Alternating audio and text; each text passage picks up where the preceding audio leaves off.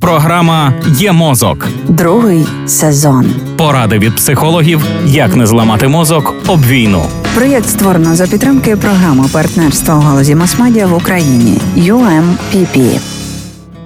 Присмаки фейку або як розпізнати слід брехні. Головне завдання інформаційної гігієни відділити зерно від полови і не дати брехні потрапити нам у голову.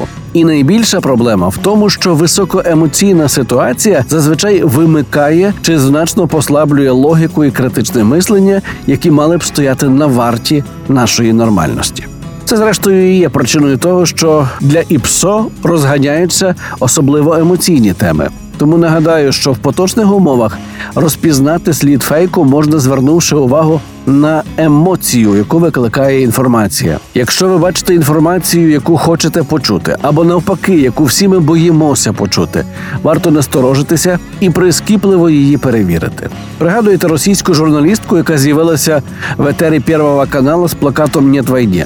Багато хто з українців хотів побачити хорошого руского, який протестує, і нам дали Маріну Овсяннікову. Або це як боятися ядерного удару чи повторного наступу з Білорусі. Ми реагуємо, з'являються все нові вкиди, щоб дестабілізувати суспільство.